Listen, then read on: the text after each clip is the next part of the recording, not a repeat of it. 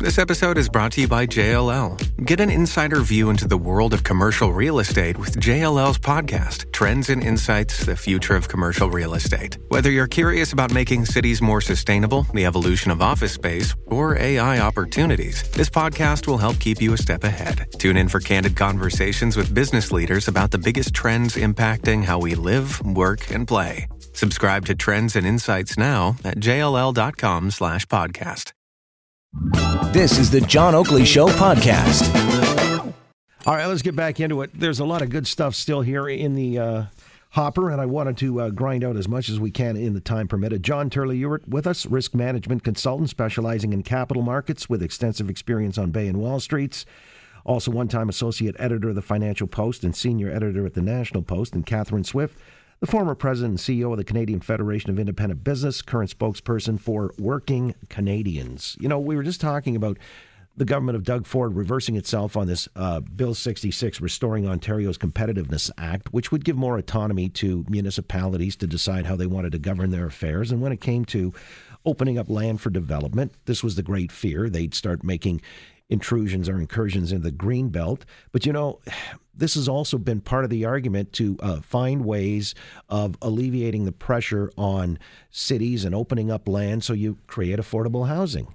And uh, affordable housing has been a real uh, hot political issue, and certainly of late, it's exacerbated with the cold snap, and you see people, you know, languishing on the streets, and uh, the activists and advocates for the homeless and uh, people on the margins are saying we just don't have affordable housing, not enough of it, and that's really the nub of the problem.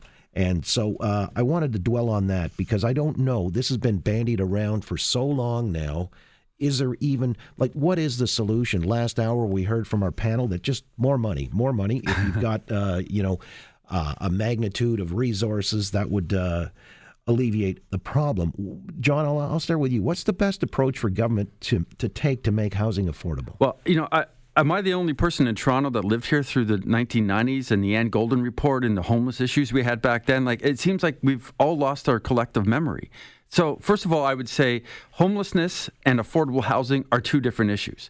There, and, and I would argue that when we talk about homelessness, people on the street living rough, we're often talking about uh, people with mental uh, health issues, right? And we know that that has not been funded.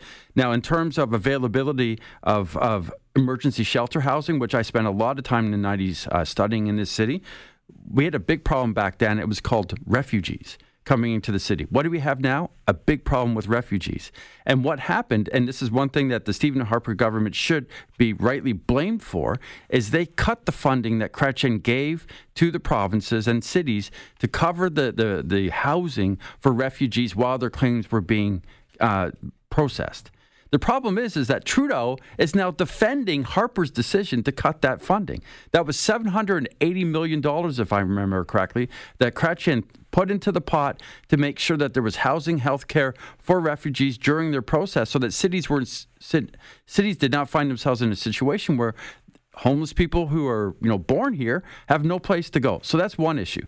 The other issue is affordable housing. Now we have this green belt around us, which I have argued for a long time creates this artificial uh, restriction in the supply of housing. Sure, if we want to do the trade-off, but the challenge that we're facing now is that you know, folks were saying uh, last week on this show, yeah, you know, we should be living in 500 square foot houses building up. This has become a, an ideological argument. It is suburban versus urban. And and the fact is is that people who come to the city from different parts of the world to live in Canada frankly don't want to live in 600 square foot apartments staring into another apartment. They go and buy houses in, in Milton, Richmond Hill, Aurora. They all spread out because they want to have a house, they want to have a garden. This is not something they had often in the places they're coming from. So we have this juxtaposition of, of ideal living arrangements. We need more supply no question about it. What John Tory is talking about today is going to bring a bit more supply into the marketplace eventually for rental housing. But ultimately, we really have to think about how do we meet the needs and wants of people in terms of their housing. And Little Apartments doesn't do it. All right. And what you alluded to, uh, this is the proposal to incentivize developers to build over 10,000 units on 11 properties across Toronto. That'll be uh, up for debate before council next week. It's called Housing Now. But uh, apparently Tory's inner circle unanimously endorsed this plan, and the idea is to get thousands of low rent and market rent apartments built on city land.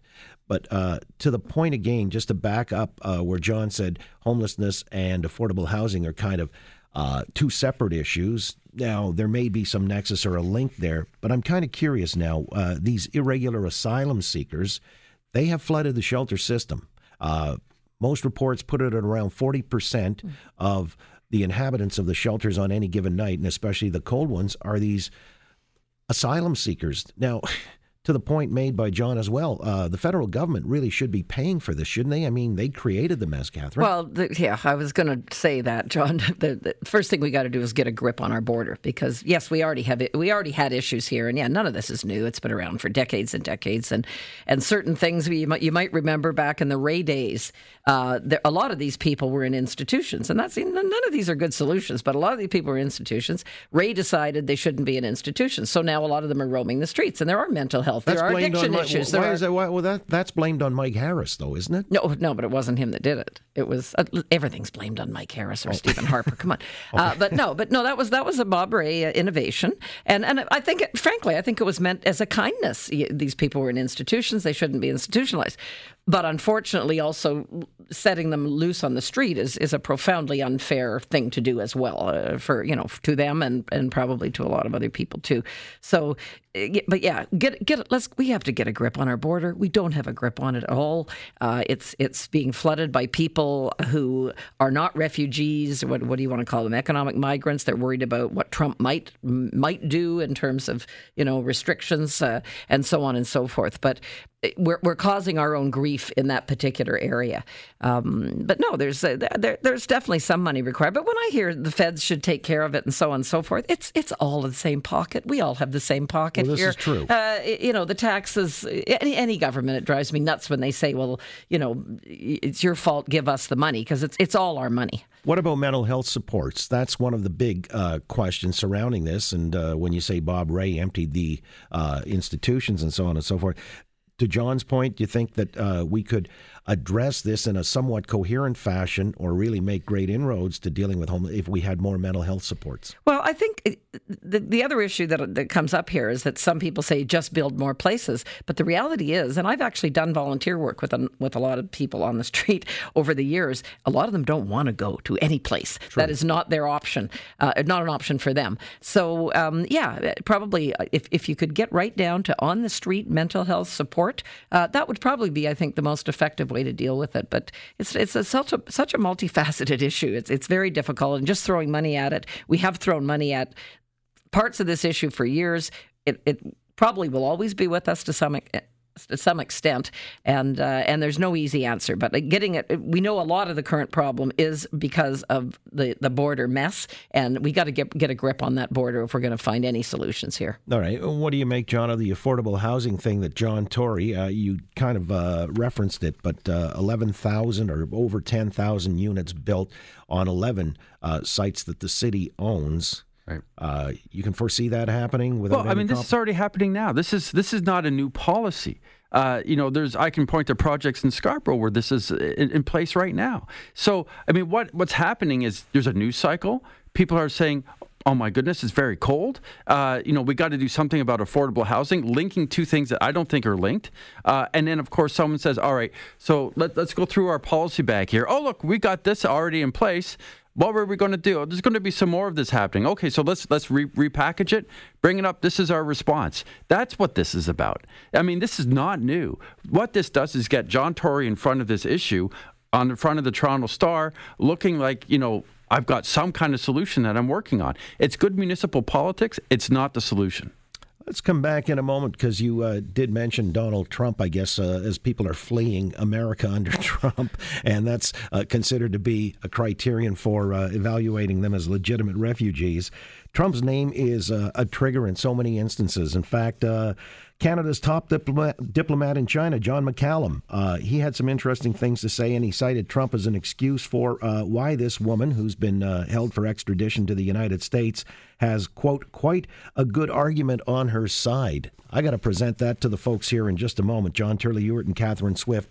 Uh, why did McCallum veer off the page and uh, he's not on the same hymn sheet as Justin Trudeau and the rest of his party? What gives with that? We'll find out next here on The Oakley Show. Global News Radio, 640 Toronto. Thanks for listening to the John Oakley Show podcast. Be sure to rate, review, and subscribe for free at Apple Podcasts, Google Podcasts, and anywhere else you get your on demand audio.